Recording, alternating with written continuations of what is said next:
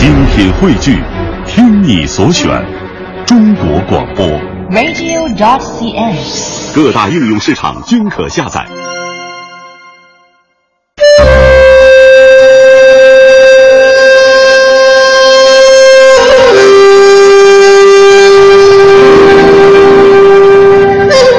听众朋友，大家好，欢迎收听孔子学堂。音乐在我们大多数人看来呢，是一种能够表达情感、愉悦心境的艺术形式；而在中国的传统文化中，音乐的内涵则更为广泛。它不仅通过音律的方式可以抒发人类的情感，还兼具陶冶心性的重要功能。庄重和谐的德音雅乐，更和礼一同构筑了以秩序和和谐为本的中华礼乐文明。那到底什么样才是中国儒家文化传统中的乐呢？乐在源远流长的礼乐文化中发挥着怎样的作用呢？我们继续邀请清华大学历史系的彭林教授来为我们讲述中华古乐文明的独特魅力。漫漫中华千古，悠悠礼仪之邦。礼乐文明孕育着五千年华夏文化，滋养出谦恭礼让的君子风范。孔子学堂力邀清华大学历史系彭林教授，为您讲述中华传统礼仪文明的深厚内涵，畅谈炎黄子孙的礼乐人生。礼乐文化，礼乐文化啊，除了礼还有一个乐。我们中国呢是一个音乐发达的非常早的一个国家。现在我们考古工作者在河南有一个地方叫舞阳，那么那个地方有一个名不见经传的小村子，叫做贾湖。呃，我们在这地方发现了一块面积非常大的遗址，年代是大概距现在七千年到九千年。呃，这个里面一个最重大的发现就是，呃，在墓葬里面出土了二十多只拿仙鹤的腿的骨头做的笛子。大家知道仙鹤的腿很长，啊，就把它两端给它锯开了，成了一个空的管子，然后在这个管子的一侧，呃，它在上面钻了孔。那么另外就是我们曾侯乙墓啊，这里面出土的编钟，这个真是这个长江流域一个非常小、非常小的，甚至名不见经传的国家。我们在《左传》里都找不到这个国家，结果里面它出土了一套这个铜木结构的一个钟架，那个整个用的铜是四千多公斤，六十五个钟。这六十五个钟，每一个钟都是双音钟，就是一个钟它有一个正鼓音，有一个侧鼓音，每个钟都能敲两个不同的乐音，不是噪音，不是杂音，啊，是能够按照这个音高的要求发出来的声音。那么它的音域非常的宽广，大家知道现在音域最宽广的乐器是钢琴，钢琴是七个八度，而曾侯乙编钟是达到五个八度。这钢琴出现是很晚很晚的，而我们这曾侯乙编钟是两千多年前，说明我们中国的音乐当时在世界上水平是很高的。相传，在距今五千年前的黄帝时代，一位名叫林伦的音乐家进入昆仑山中采伐山竹，制作笛子。忽然，天空中飞来两只羽毛美丽、体型优美的凤凰鸟。凤鸟的鸣叫声激情昂扬，黄鸟则柔和悠长，它们彼此应和，十分动听。林伦受到凤凰鸣叫的启发，创制出了十二音律。鸾凤和鸣所带来的这种和谐之乐，也开启了中国古人对音乐的独特审美韵味。在中国古代重要的典章制度书籍《礼记》中，人们已经开始对音乐理论进行详尽的论述。其中最基础的理论，就是将今天我们所谓的音乐概念分解为声、音、乐三个不同层次的概念。我们相传孔子的时候有六部经书啊，经过秦始皇焚书坑儒之后，非常遗憾，里面有一部经叫《乐》失传了。但是在今天的《礼记》四十九篇里面，还保留着一篇叫《乐记》，它是孔子的后学啊，孔子的弟子啊，他们讨论这个音乐理论的很多论述保留在里面。我们今天能讲音乐，那是混而统之，不管是西洋的、呃南洋的、呃中国的、呃美洲的，呃所有的东西都叫音乐。两千多年前的中国人，这思维很缜密的，他把我们今天所讲的音乐，他分成把它分成三个层次，最低的一个层次叫声。我们人在社会里面，人是一个情感的动物，喜怒哀乐发出来的时候，这都叫声。不管你的笑声也好，吼声也好，什么声也好，我们在最早的时候，这个人啊还不太懂。这个音乐的这个很多技巧，我们可能是，呃，这个像《吕氏吕氏春秋》讲的，每个人手上拿着两个牛牛尾巴啊，踩着地有节奏的发出嘿哟嘿哟，呃，那个那个就叫声啊，用一种非常朴素的、非常原始的，呃，一种方式来表达心声。那么这种声呢，它没什么审美价值的，它一种很很朴素的一种表达情感的形式，这叫声。这个是连动物都能感知的，那这是最浅的。但是我们人比动物聪明呢，就是人在社会实践当中发现，其实这个声呢，它有音阶的，有规律的。啊，就哆来咪发嗦拉西哆，有有有有七声音阶的。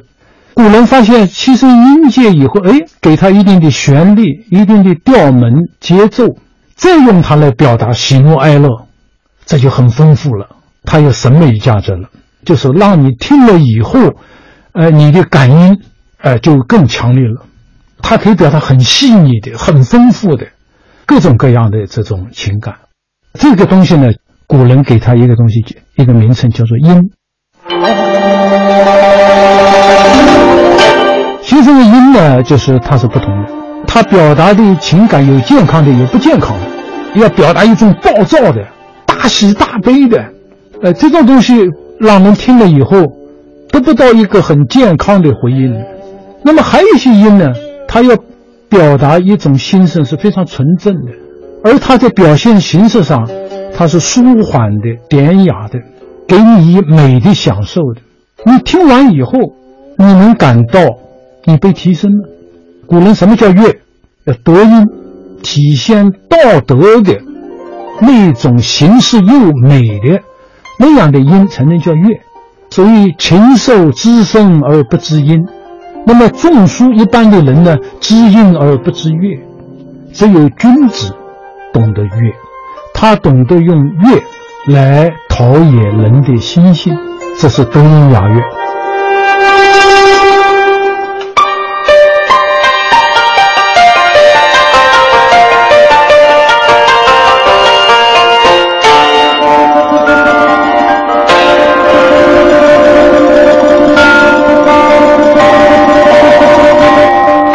在中国古人的音乐观念中，真正的乐应该达到和的标准，不仅节奏要和谐，也要让人的内心达到平和。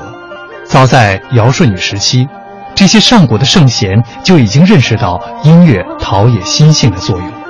传说尧时的乐官魁仿效山川溪谷的声音，做了一支名叫《大章》的乐曲。人们听到了这首乐曲。都自然心平气和，减少了许多无谓的争端。而以节俭、谦恭著称的舜，也命乐师制出九韶等乐曲。据说，每当演奏九韶时，连天上的神鸟凤凰都会飞来朝见舜。春秋时期，当孔子在齐国听到韶乐时，激动得如痴如醉。居然因此三个月不知道肉的滋味，大赞其尽美尽善。在儒家看来，无论是观察一个国家，还是观察一个人，最好的办法就是看他听什么样的音乐。据《礼记》记载，上古帝王每到一个地方巡守，地方官员述职的内容之一就是展示当地流行的民歌。君王考察民歌。就可以了解到地方官员是否勤政，了解民风是否淳朴。《孝经》上讲：“移风易俗，莫善于乐。”这音乐是转移一个民民风啊、民俗啊一个最好的东西。所以那个时候民间为移风易俗是什么呢？一个乡间举行一个活动的时候，大家都要唱《诗经》的，《诗经》那是三百首都能唱的，这是谱子现在失传了。那么唱的有的关关雎鸠，那个那大家唱的，哎呦，讲的是夫妇之道啊；有的曲子表达的是兄弟之道啊，也有的曲子是父子之道啊。那歌都非常美，但是它都有一种一种道德的提示，它都是内容跟形式的一种完美统一。你喜欢唱，哎，唱完以后，你还要从里面领悟到很多东西。所以我一直在讲，中国没有宗教，那这个人的灵魂靠什么东西来来引领？中国人很智慧，靠音乐，所以叫乐教。这个世界上没有第二个国家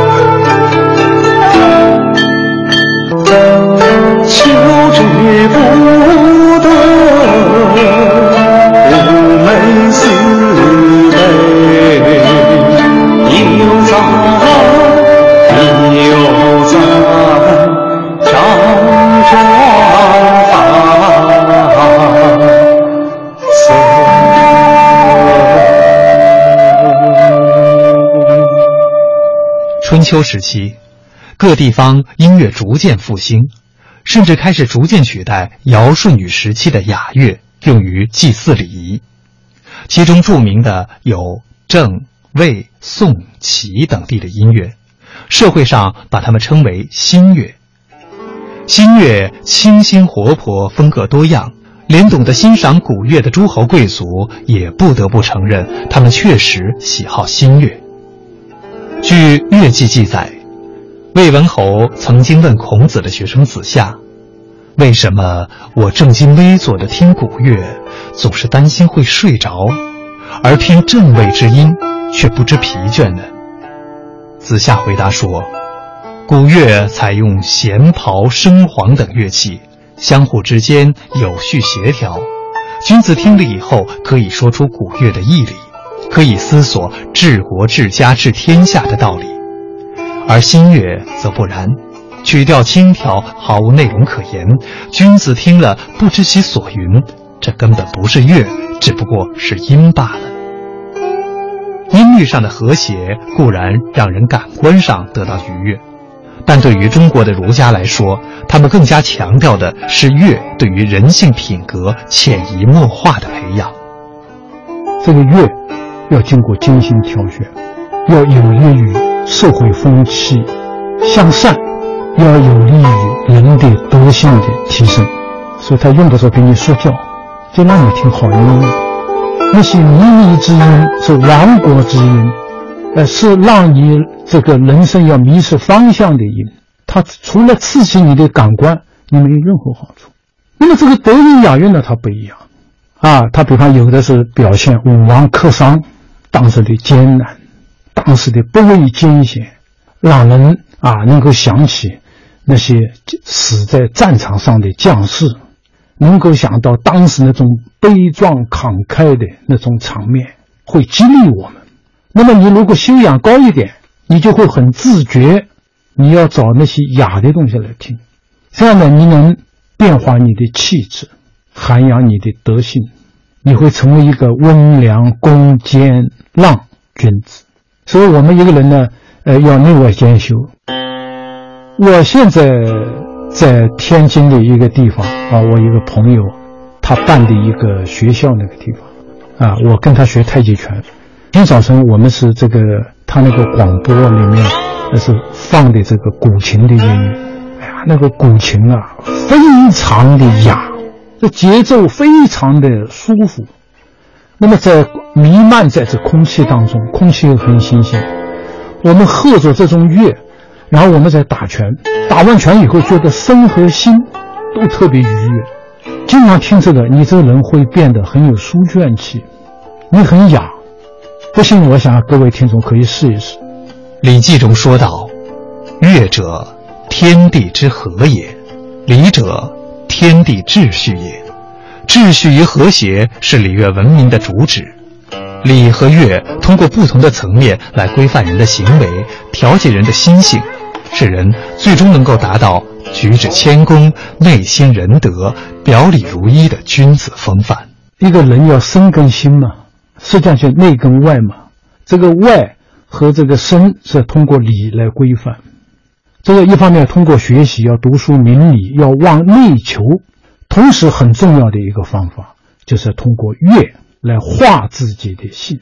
所以《礼记》上讲：“礼者，外也；乐者，内也。”这个礼呢，是从外部来规范你的行为，让你一言一行都中规中矩，像一个文明。这个乐呢，就更深一层了啊！因为我们每一个人生下来的这个秉性，它是不等的。有的人心智很慢，有的人心智很躁。那么这种东西对我们的成长、对我们的健康都不利的。如果我们经常能听听德音雅乐，不管对我们的心理还是对我们的人生，都有好处的。礼乐皆德，礼跟乐的真谛你都懂了，谓之有德，就是有道德了。所以我上次讲的，道德的德，德是什么？德也得道，得到什么？礼跟乐的真谛。春秋时期，鲁定公任命孔子担任中都的地方官。由于孔子以礼教民，以德感人，不到一年就政绩显著。后来，齐国想与鲁国结为友好盟国，两国约定在甲骨会盟。鲁定公于是带着孔子一同前往。盟约仪式完毕之后，齐国主管礼仪的官员向齐景公请示演奏四方之乐。齐景公答应了，于是齐国人手持刀枪剑戟等武器，喊着叫着出场了。孔子看到这种场景，对齐景公行拜了拱手礼，然后说道：“我们两国国君举行友好会盟，为什么演奏这种野人的音乐呢？请让他们下去吧。”齐景公心中惭愧，挥手让他们退下去了。过了一会儿。齐国主管礼仪的官员又来报告齐景公，请演奏宫中的音乐，齐景公也准许了。只见许多戏子幽灵上台，纷纷搔首弄姿。孔子又对齐景公说：“会盟是国家之间的大典，怎能如此胡闹？无德之人却要迷惑诸侯，依法应当责罚。”齐景公见孔子态度严正，不由得心生敬畏，下令把那些戏子处死了。回到齐国后，齐景公知道自己的所作所为不合乎礼仪，于是惴惴不安。他对大臣说：“孔子用君子之道辅佐鲁国国君，而你们却用蛮夷之道来教导我，使我得罪了鲁国国君。你们看应该怎么办吧？”大臣们。对齐景公说：“君子如果有过错，就以实质行动来谢罪；小人如果有过错，就用文辞表示谢罪。国君，你如果有悔的话，就可以用实质行动来赔罪吧。”于是齐景公就把当初侵占鲁国的土地归还给了鲁国，以示谢罪。现在还有一个东西呢，我觉得借这机会要讲的呢，就是说，你比方曾侯乙墓那个编钟出来了。然后有的人讲，哎，以前讲春秋战国时候礼崩乐坏，这个乐器这么好，说明没有礼崩乐坏啊。其实他不懂，你这个乐器做的非常棒，你奏的这个东西很华很华美啊，你这个乐舞啊，姑娘很漂亮，可是你里面没有魂啊，你这是那昏君在那里享，这个是一种感官享受啊，你这个乐的这种核心，你在里面找不到了。所以我们讲礼跟乐，它都是拿道德作为一个内核的。如果这个东西这个魂不见了，啊，尽管大家还在磕头，还在作揖，啊，边钟边磬还挂着，而且做的越来越漂亮，但是我们也只能说礼已经崩了，乐已经坏了。所以我想，我们懂得这个道理以后，我们就会知道什么东西是我们应该多听的，呃，什么东西我们就是说，呃，听都不要去听。这么一个标准，呃，就是它不光是健康的，如果它内容是健康的，但它形式是很糟糕、很烂的，是说教的，是空洞的，是没有意思的，这个它也吸引不了我。它要好像二泉映月，啊，它的内容是健康的、向上的、催人泪下的。因为这个阿炳是一个盲人，这阿炳他是信道教，他是一个道士，那么他利用了这个道教里面的这阴阳二部。他来表达自己对于他看不到光明，看不到光明的那种落寞、痛苦、彷徨，但是他不甘心这样，然后用阳的内部来表达自己对光明的渴望、追求。我看不到，我是盲人，可是我渴望光明，我追求光明，这是一个非常积极的人生的理念。我上中学的时候，呃，无锡人民广播电台是把这个曲子作为一个中疗曲，每天晚上十点多，在广播结束的时候，就放这个二泉音乐。我们在夏天大街小巷走的时候，到处都听到这二泉音乐。我那时候，我觉得有的时候我听了以后，我觉得会泪流满面。后来随着我这个人生的阅历越来越丰富，我特别喜欢听这曲子。礼通过规范人的外在行为来使人逐渐符合道德的要求，而乐呢，则是通过民众喜闻乐见的韵律来调试人的性情，使人在内心树立起德的根基。儒家所倡导的礼乐，一外一内，共同支撑起了以仁德为核心的中华民族精神，指引着人类社会朝着和谐的道路不断的前进。好，听众朋友。感谢收听今天的孔子学堂，我们相约下期节目时间再会。